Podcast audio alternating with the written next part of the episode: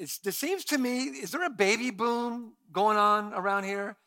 Seems like I'm seeing more and more babies. And I'm like, uh, just they're all over the place. And for those of us who had you know babies years ago and they've grown up now, does this happen to you that when you see a young parent or you see a little kid, does it take you back to when you were a young parent? Yeah, I know it's crazy. And so that's been happening to me as I'm seeing all these babies and all these little kids. I'm, I just saw a couple today, and it took me back to when I, especially our firstborn, and I, I was thinking about. I remember taking our first kid home from the hospital and feeling this fear of what the heck? I don't know what I'm doing. I mean, I, I, I remember feeling so overwhelmed like, what if I screw this up? And you know, there's, there's no manual. How irresponsible of a hospital to let young parents take a child home and not give a manual, no instructions, not even a quick start guide. I mean, you're just, someone saying amen. Yeah. And so you're just overwhelmed. You know, I don't want to kill this kid, at least not yet. And so, um, so I, didn't, I don't know if anybody else felt this kind of feeling of overwhelming. And, you know, and back in those days, we didn't have Google. So there's, you know, there's no looking up and you parents have no idea how good you have it. You know, you can just go to Google whenever you want. But we did have this person living in our home that was really helpful. Um, her name was Andrea, not Alexa, Andrea, my wife. And she, she always knew what to do. And so I was just like, okay, I'm just going to be the student and learn from her. But it still didn't take away my feelings of feeling overwhelmed and, and I hope I don't screw this up and I don't know what to do. You know, the kid's starting to cry. Is there an off button when they cry like that? And it seems like they're crying differently today than they did last week. And I, I just, ah, it was just it was overwhelming for me. And I was thinking about that as I was reading the, the scripture for this week that I'm going to preach on in a minute, because um, today, as we're working our way through the Gospel of Luke, Luke chapter 2, we come to day 40 in the life of Jesus. Maybe you never heard that phrase before. Uh, Luke, the writer, tells us more about the birth of Jesus than anybody else and more about the, the early childhood of Jesus. So today, if you'll turn to Luke chapter 2, uh, we're launched this series last week called Discipling the Next Generation. And uh, today we're going to look at verse 22 from Luke 2. And last week we read one verse. Today I'm going to read a whole bunch. I think like 18 verses, 17, 18 verses. So when you find Luke 2 22, would you stand with me? And I'll find it as well. And, um, you know, get your, get your uh, worship folder out, your sermon outline, and look at that outline real quickly.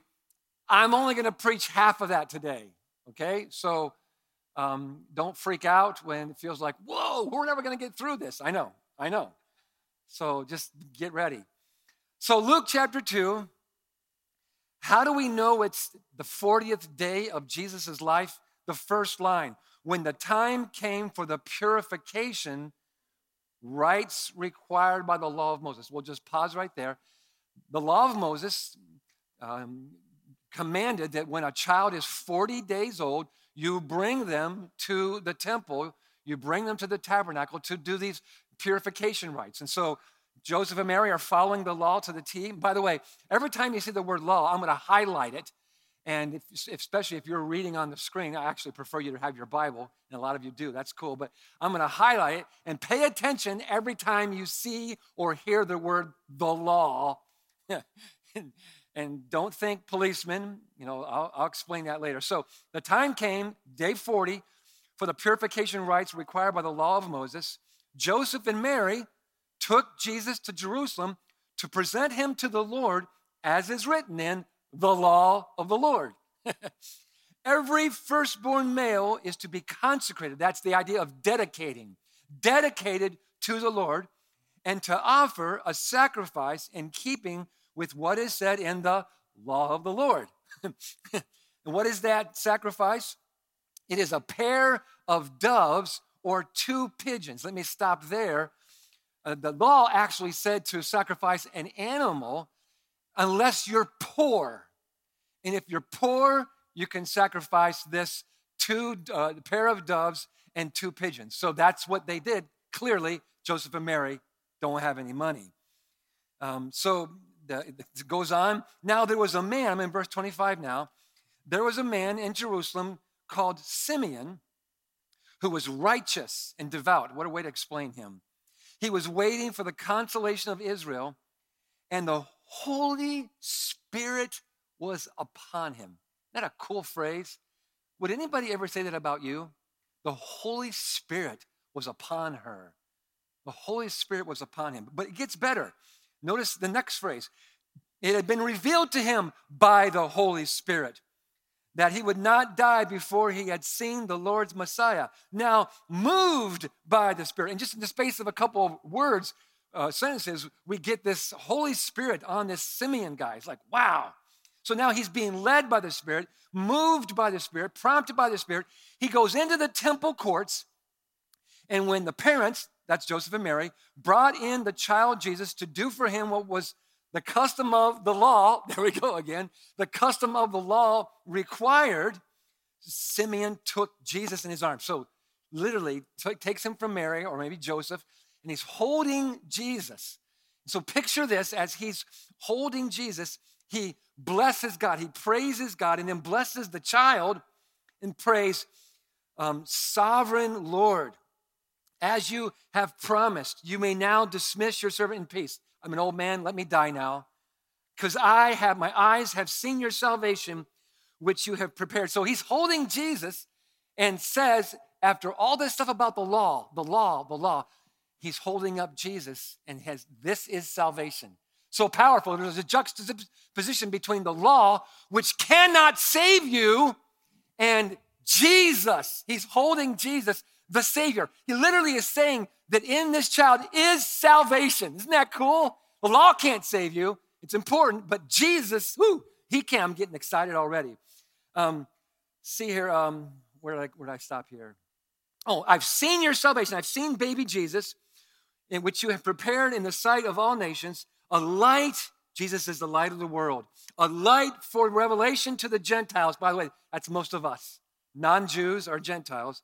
And the glory of your people, Israel.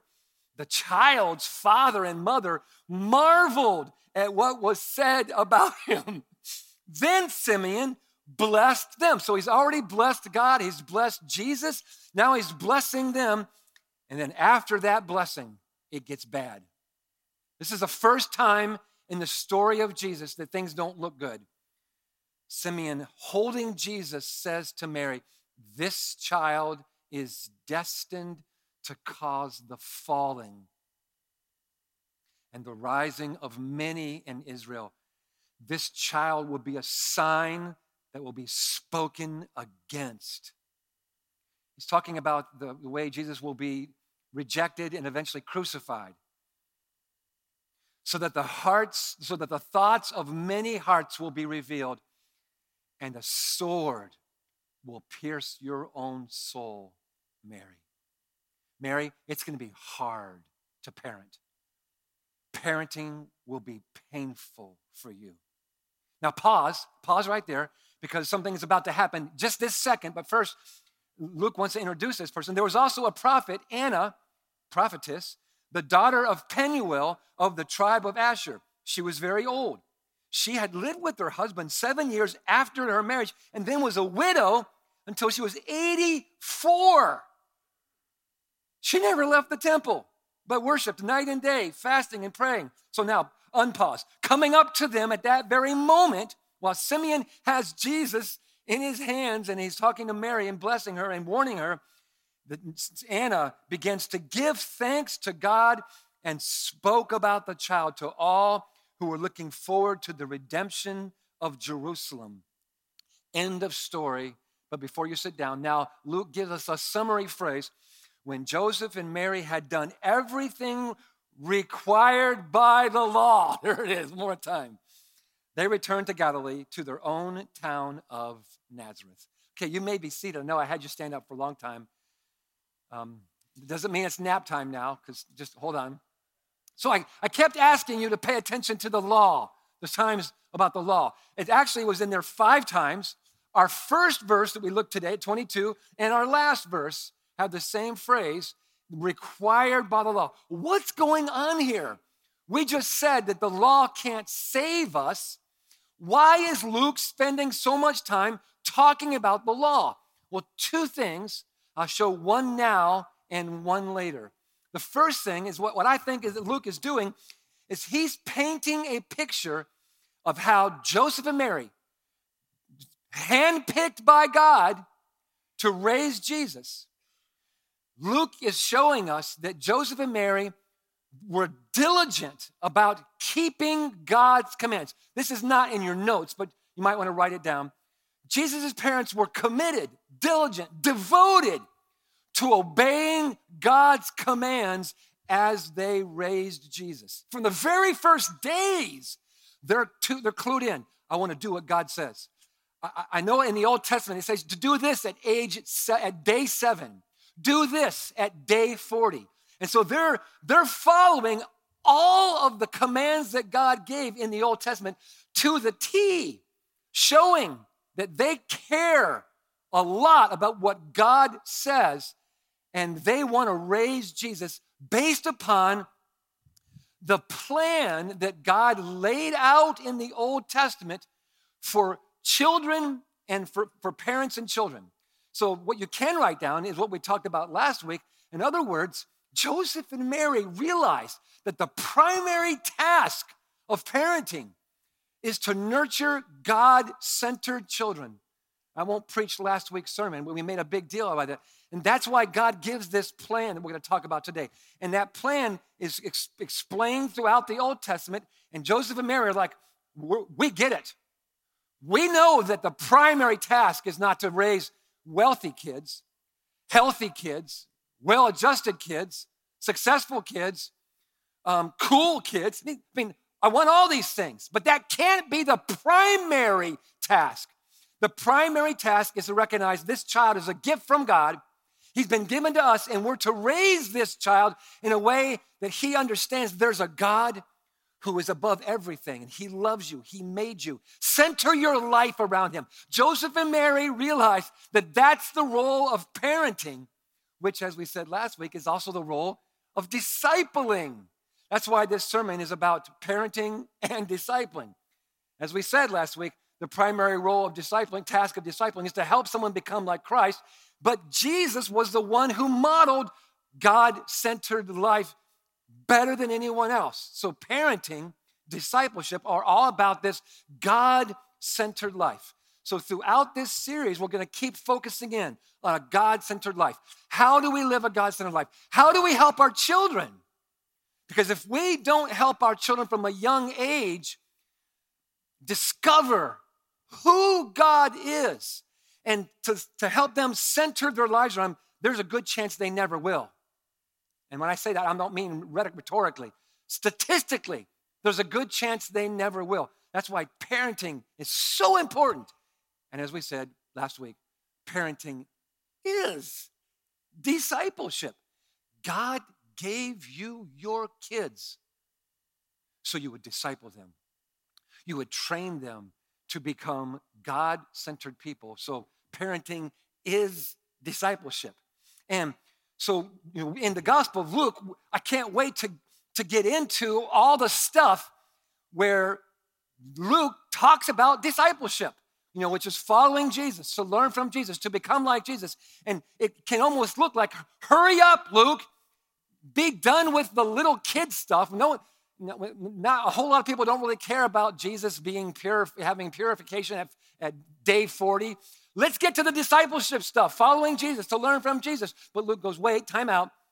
I want you to see something about the parents of Jesus that they are they get discipling and they get that the next generation is their responsibility. So last week we talked about how Jesus said to his disciples, you know, be a follow me, be a disciple. Now, go make disciples who will make disciples, dot, dot, dot. It goes from one generation to the next generation. Because Jesus, when he gave the Great Commission, realized that if his disciples don't catch the vision of passing it on to the next generation, then Christianity goes extinct. Let that sink in. If Jesus' disciples didn't catch the vision of passing on to the next generation, following Jesus, to learn from Jesus, to become like Jesus, Christianity dies. And that's true for every generation. You could write this down. This is a crazy thing to think about. Christianity is always one generation away from extinction. Let that sink in for a second. If a generation grows up that says, I don't think it's that important to pass on to my children God centered lives. I, you know, I'll parent my children, but I'm not going to disciple them. That's, you know, let, let Jim, let the, let the staff do the discipling. Or if a group of disciples, if a church decides, you know what? We prefer a church that just says nice things, gives us some nice things to think about, good music, um, you know, makes me feel good, but I don't want to have the responsibility of having to disciple. That's the church's staff's job. And if that attitude sinks into a church, just like that attitude sinks into a group of parents, then Christianity doesn't get passed on. And if that happens too much, then it goes extinct. Some of you are like, oh, Jim, yeah, you're, you know, you're a preacher. You're exaggerating. Just let me take a let me take an, a pause for an illustration here. Um, you heard earlier in the service, or you saw in your bulletin, that I'm leading a trip to Greece this September, a discipleship trip, and we're going to follow Paul and around the Mediterranean world. It's amazing. It's beautiful, and we're going to stop at all of these cities in the Book of Acts, and that you see in your Bible: Ephesus, Philippi, Corinth, Thessalonica. All these cities that Paul went to, the, the biggest, the famous, most famous cities in the time and he preached the gospel, won people to Christ, discipled them, developed elders, taught there, and then went on to the next place. And Paul birthed and built the greatest churches in the first thousand years. I mean, um, first, first 400 years. Incredible. But when I take you there this September, what you will see is that all of those churches are extinct. Paul planted them. He taught, he pastored, he discipled. I mean, the greatest missionary ever. Today, they're a bunch of pile of rocks. Here's Philippi. That's ancient Philippi. The city of Philippi doesn't exist. The church at Philippi doesn't exist. It's extinct. Or how about Ephesus? It was one incredibly significant, influential city in the, in the Greco-Roman world it's nothing but a pile of rocks now. Now they've piled the rocks on top of the rocks to try to give you a picture of what it looked like 2,000 years ago, but it's, it's dead. It's a ghost town. There is no city of Ephesus, there is no church of Ephesus. These letters that we talk about that are so important, it's haunting to go to these places and see nothing but ghost towns. What happened? Well, persecution, people not taking discipleship seriously, people not passing it on to their children. One generation led to another, and ex- the church went extinct. Today, like for instance, Ephesus is in modern day Turkey, if you know your geography. Modern day Turkey, there are hardly any Christians. There are some, there are a few, hardly any, religious practicing people, but followers of Jesus, you can't find them in a used to be called Asia Minor, in a country that was loaded, saturated with Christians on fire for Jesus, having been led to Christ by the Apostle Paul, discipled, pastored, all that. Now it's, it's extinct. But so, you know, go, go with me, if you will, you know, this September. Sign up. It's going to be an incredible, I'm going to teach at all these cities, but, but I just wanted you to see that illustration. But I want you to understand that's not just then, all the way back to the beginning of the nation of Israel, God had warned the people of Israel if you forget what I've taught, if you don't pass it on to the next generation, chaos, death, destruction will happen. I'll, I'll, show you an example from Judges chapter 2 says, after that generation, that generation is the generation of Joshua. Remember Joshua? Moses led Israel out of Egypt into the promised land, discipled Joshua, mentored disciple, handed the baton to him and said, You're in charge now. Joshua led them into the, gener- into the promised land, and then he died and his generation with him.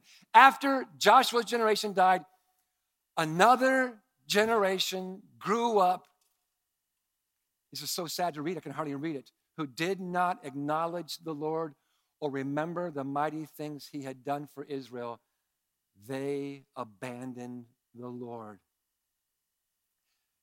Sounds like the year 300, 400 in Greece. Sounds like the year 500 in Israel with Babylon. Sounds like 2023, United States of America. History is full of people who got so comfortable and so settled in their religious these patterns, they stopped following Jesus. They just came to church. And they only came when they felt like it. But the, the, the passion for God died out. Whether it was comfort, whether it was persecution, whether it was just going through the motions, or whether it was something else. History is loaded with examples of people forgetting God, even though God warns people again and again and again. I showed you the New Testament. I showed you Judges. Let me go back before that to Deuteronomy. Moses says, God says to Moses, Be careful and watch yourselves closely so that you do not forget the things your eyes have seen. What's that? God delivering Israel, God giving them the commands, God rescuing them, feeding them. I mean, God doing miracle after miracle. Don't forget what God's done, or don't let these things fade from your heart as long as you live. Teach them to your children. Those words, just like the pictures I showed you, are haunting because I look around the United States of America today and I'm like, that's us. We've forgotten what God has done for us. We've abandoned the Lord. And this is why there's urgency in me preaching this. Are we teaching the Bible? Are we teaching God? Are we teaching God centered lives to our children? And, and, those of us who are parents and grandparents, and, and those of us who are following Jesus who are not parents, are we taking discipleship seriously? I mean, all these warnings, what are we going to do with them? Are we going to be just like the other people in history who closed our eyes, put our head in the sand, and went, well, or are we going to listen to the warning? Are we going to listen to the, to, the, to the call and take this seriously? So you can see why I'm kind of jacked up about this because I just see all these warnings. So, so what I want to do from now, from the rest of today, is to, to take a stab at getting through the notes that you see there. And I, we're only going to get through half of them because what I see Joseph and Mary doing, so we're back to Luke now, is they took seriously what I'm talking about right now. They didn't pass it off. They didn't say somebody else will raise them. They didn't say, well, you know, that's we'll just figure it out as we go. No, from day one, they took seriously. And what they took seriously was the, was the plan that God had laid out in the scriptures for how to raise your children. And so in your notes, if you got your, uh, your outline, in your notes, that's the first seven points. Um, it's God's plan to parent and train Israel to live God centered lives. Joseph and Mary are going to follow it.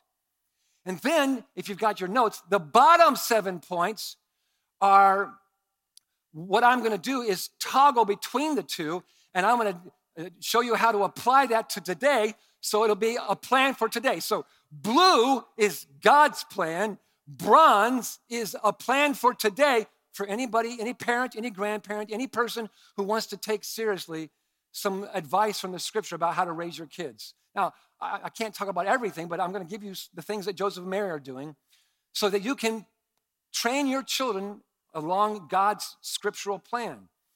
Now, let me, let me say a kind of a word of caveat about Luke 2. I'm teaching our staff to preach right now, and, uh, and I've, I've taught them when you're, when you're preaching and teaching the Word of God, ask yourself, what's the author, so in this case, Luke, what's Luke trying to say? And I don't think that Luke is thinking, I want to unroll a parenting plan. I, I don't think that's what Luke's doing. I think what Luke's doing is just showing us how devout Joseph and Mary were and that they were following God's plan.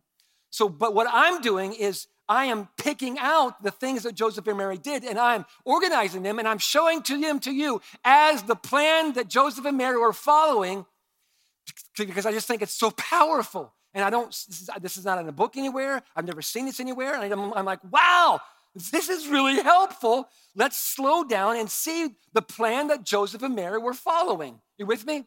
So I just, just want you to know what we're going to be doing. I will walk through the text, but I think the point that Luke was trying to do was, was just show us how devout, how serious Joseph and Mary were at following God's plan. So the first thing, that's why I kept talking about the law, the law, the law. It's, it's the first thing that God gave was scripture.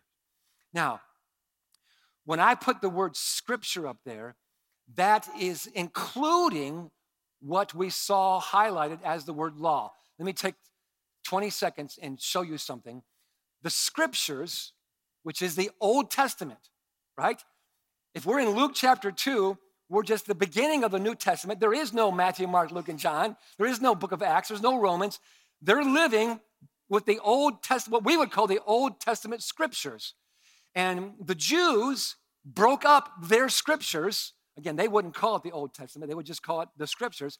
They broke it up into three sections. Here's the law that we kept reading about it's called the Torah.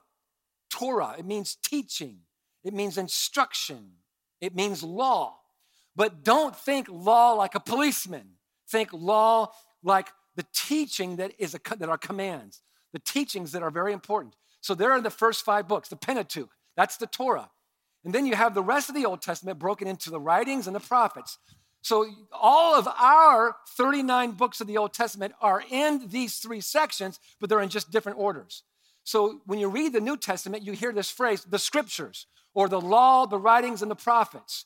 That's what they're referring to. It's, it's what we would call the Old Testament. And it's God's gift, first of all, the Torah.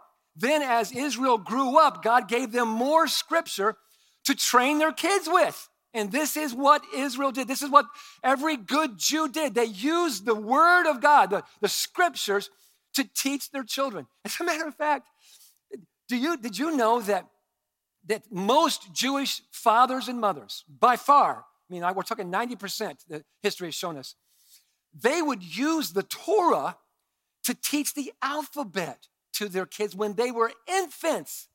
They took this so seriously. They started as soon as they could, and before the kid could even talk, they were teaching them the alphabet or the aleph-bet, if you want to think about it from a Hebrew standpoint.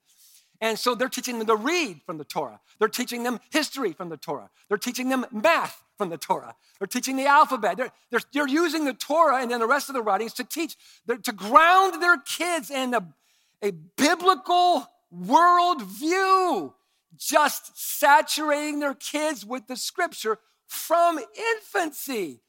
And it's like, wow, they got this. And I think a lot of people today think that's crazy. They think that's extreme.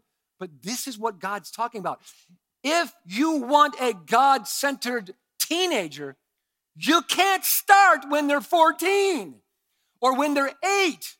Uh, well, maybe you can, but it will be hard. Start young, even when they're infants. And you're like, did, that really happen? Well, let me show you an example right from the Bible that, that shows us that's true. So I'm jumping now from the, book, the Gospel of Luke all the way towards the end of the New Testament. And that apostle Paul that I talked to is writing to a guy in Ephesus. His name is Timothy. It's actually a guy he's discipling. And he says to Timothy these words You know how from, there's the word, infancy you have known the Holy Scriptures. Wait a minute. How does Paul know that? Did Paul, was he like influential in Timothy's life when Timothy was a baby? Was he around? No, he wasn't. He, he didn't even meet Timothy until Timothy was you know, a teenager. So, how did Paul know this? Here's how he knew it because Timothy was raised by a Jewish mother. And because Paul was raised by a Jewish mother and Jewish father, and because Timothy was raised by a Jewish mother, and because every other Jew that was raised by godly Jewish mothers and fathers taught their kids the alphabet, the scriptures, you know, all the things that God wanted them to learn from infancy, he knows this is how it goes. All of us, Jesus, Paul, uh, Timothy, any Jew, any person raised by a Jewish mother or father was taught this stuff. It's, it's just well, that's the way it was. Now, many people know that in, in your Bibles, because you're a brilliant Bible scholars, you know that after verse 15 comes verse 16. See, these New Testament scholars, amazing. Jokes aside, what's verse 16? The famous verse, all scripture is God breathed and is useful for teaching. So, Paul's talking about from the early days of, Tim- of Timothy's life, God's been using the scripture in your life. Your parents have been using the scripture, especially your mother. It's because it's God breathed. It's useful for teaching, rebuking, correcting, and training in righteousness. So, this scripture, and again, for Paul and Timothy, that's the Old Testament. That is the instructions given by God. First the Torah, then the writings and the prophets, all given by God to help people live a God centered life. So, let's go from blue to bronze so, from the top of your notes to the bottom, the second seven, to apply this today. It's really simple, moms and dads. Read the Bible to your children. I know some of you are like, duh, but there's some of you that don't do that. And I'm not saying this is a law, I'm just saying follow the advice of God and from a very young age, before they get infected by the culture around them, before someone gives them a phone, before their worldview gets shaped by the world around them, you take responsibility as their parent of the child that God entrusted to you, and you begin to shape their heart and their mind towards God. And there's no better way to do this than to read to them. You're like, oh man, that's going to be boring. Like the kids, you know, no, it's, no, it's not. Make it fun and slip in some books like this the Jesus Storybook Bible. A lot of our staff are using this with their kids. They're loving it. It's great. And you know, they've got little infants and they're reading already. They're shaping the imagination of these kids. Again, this is what God called us to do because all scripture is God breathed and useful for teaching, rebuking, correcting, and training in righteousness. Or we might say, training a child, nurturing a child to be a God centered kid. Okay, so they're infants, they're toddlers. How about when they get older? Have the kids read to you. Use scripture and passages from the scripture and, and books about scripture or maybe movies. I mean, The Chosen right now, what an incredible parenting tool, discipling tool that's right in front of us. Saturate your kids with the Word of God. Amen? Okay, now before we move on from there, see this word training here? It's a significant word. In the Greek, it's the word paideia, which 99% of the time in the New Testament, it gets translated instead of training, the word discipline. So this word, paideia, which, can, which does mean training, also means discipline. So in the book of Hebrews, where God talks about training your children and disciplining your children. This is the word that gets used every single time. Let me show you some of those. Hebrews chapter 12, verse 6. The Lord trains, disciplines those he loves, and he chastens everyone he accepts as his son. It's a father, daughter, father, daughter, father, son thing. Endure hardship as discipline. Now, now, see, the problem here is that we only think of discipline as, you know, punishment. You know, so I'm, am I supposed to use the Bible to discipline my kids? Does that mean I turn the Bible into a paddle and paddle my kids? Oh my gosh. Heck no, that's not what I'm talking about. Discipline is much bigger. Think about, think about it this way. Think about the way an athlete disciplines his body, disciplines her body to be a better basketball player, volleyball player, run track runner. You, you discipline yourself to be better. That's the word. And so, in that big word includes instruction, warnings, rebukes, maybe in some homes, a paddle here and there. But it's, it's, it's a bigger picture.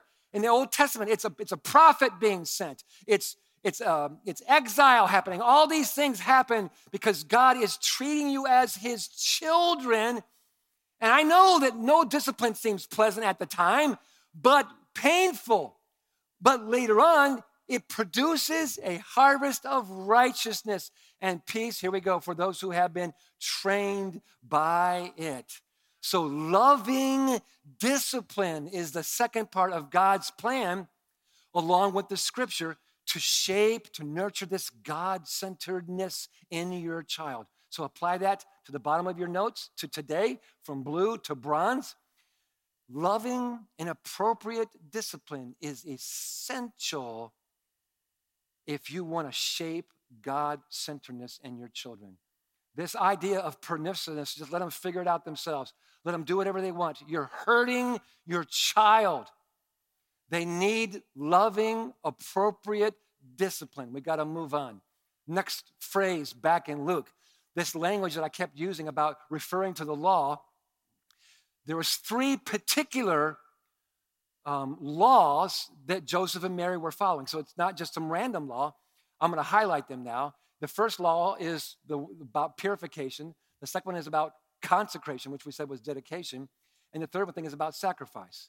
So this is going to lead us to the third thing that God commanded, that God instituted.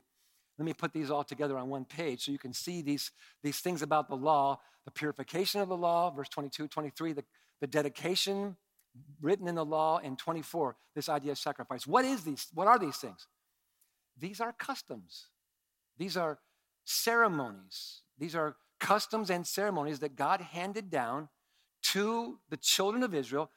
When your child is seven days old, circumcise them. When your child is 40 days old, do the purification. When your child is 40 years old, present them to the Lord, dedicate them to the Lord.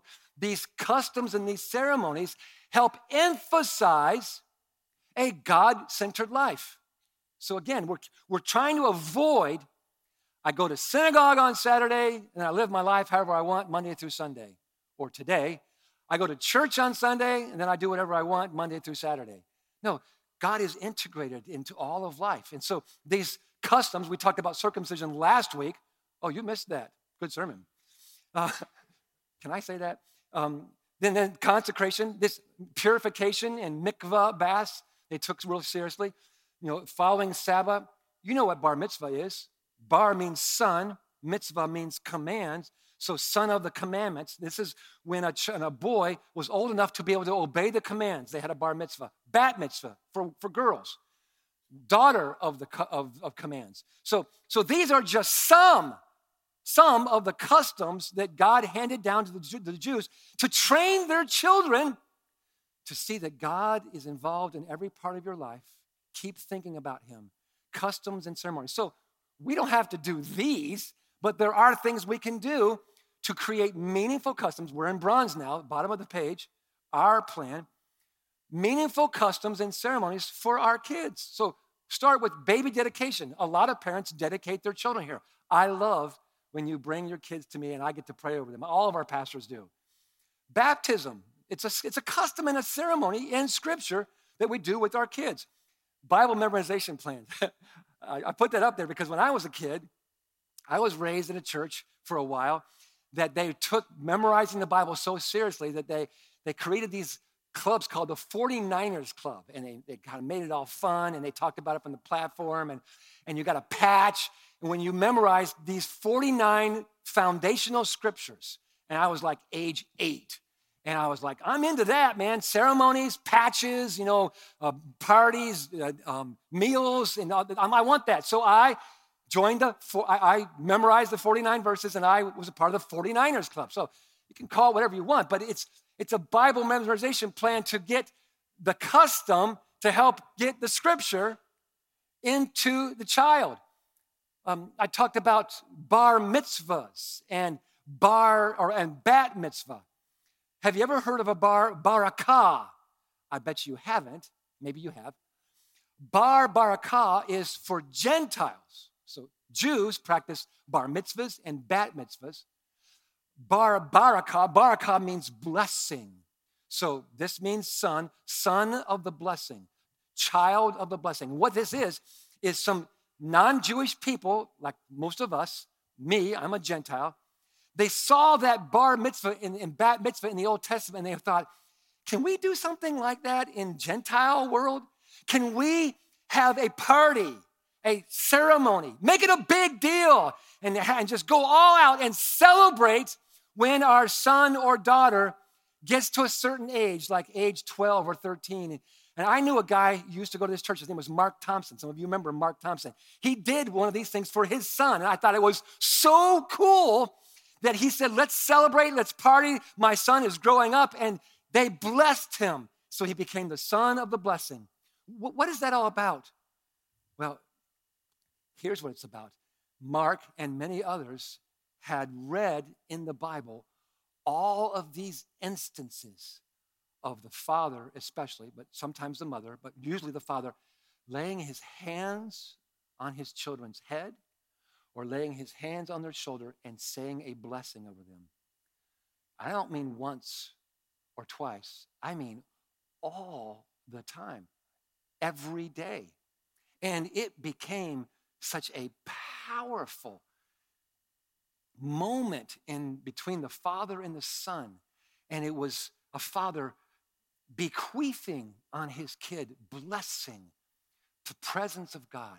God's god's providence working in their lives. And, it, and it's, it's, something that just happens again and again in the Old Testament. If you're reading through our church wide devotions right now, we're in, still in the book of Genesis, and we're in a section in Genesis where we're seeing Abraham bless Isaac, and Isaac blessed Jacob, and Jacob blessed his 12 sons. And this whole idea of blessing, it's all over the place, and it's going to be over the next couple of days if you're following our church wide devotions. This emphasis on blessing, the barakah. By the way, I went to camp when I was a kid, Camp Barakel. Some of you did. That's the camp of blessing. Um, so this barakah, this blessing. And once you begin to see this in the Old Testament, it's all over the place. And this is one of the customs. And, you know, I'll, I'll stop right here, and we'll do the rest of this next week. I'll stop right here. This is one of the customs that we can do that's meaningful. And I'm dead, I'm dead serious. Moms and dads, especially dads, but moms too. Would you ask God Lord, where are some ways that I can bless my children? When they're infants, when they're toddlers, when they're adolescents, when they're teenagers, when they're adults. There's no age limit to blessing. Would you ask God to help you take this seriously? To look for opportunities to bless your children. Write out the blessing.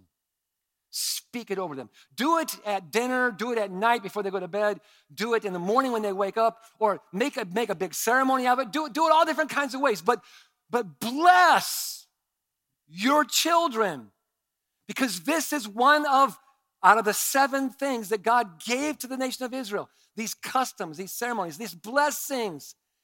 And they're so much more than words. They can, they can give life to a discouraged child. They can help identity form in a child that's confused. These blessings, mom and dad, bless your children. Grandma and grandpa, bless your children and your grandchildren. And if God gives you great grandchildren, bless them. Someone say amen. Will you take this seriously? And those of you who are discipling, you either don't have kids or your kids have grown up or, or whatever you are, bless I just started another dig, and uh, we're starting this week, and I'm going to bless the three guys that are in that group. I'm going to lay my hands on them throughout the, the time that we're together because there's power in blessing. And that's why God gave it as one part of his overall plan. I think that's something we can do. We don't have to be Jews to do that. We can pick that up and let God use that to bless our kids. Amen? So uh, I'm actually going to, like I said, we'll, we'll finish this next week. But let me skip to the, the end and set up a closing by showing you probably the most famous blessing in the whole Bible. Some of you know where I'm about to go. Numbers chapter 6, verse 24. This was the blessing that was given to the nation of Israel to bless people. There's lots of these. This is just one, but this is probably the most famous one. Lay your hands on someone, or you, you put your hand out like this, you just take this seriously, or you just look them in the eye and say, The Lord bless you and keep you. The Lord make his face shine upon you and be gracious to you. The Lord turn his face towards you and give you peace. Isn't that beautiful? Do that for your children. Do that for a friend. Do it to your wife, to your husband. Just bless each other. And I want to close the service in each one of our campuses by singing this song. So let me just have you close your eyes. Oh God, there's so much power and beauty in these words. These words have power to give life to a discouraged son or daughter, teenager, 28 year old person who's getting who needs to be discipled blessing. So may we be people who bless one another. May we be people who practice the blessing of the lord upon our sons and our daughters our friends our spouses our family May your blessing rest upon this church, each of our campuses, each of our people, every person who's hearing my voice today. May your blessing be upon them. For we pray in the name of the Father, Son, and the Holy Spirit.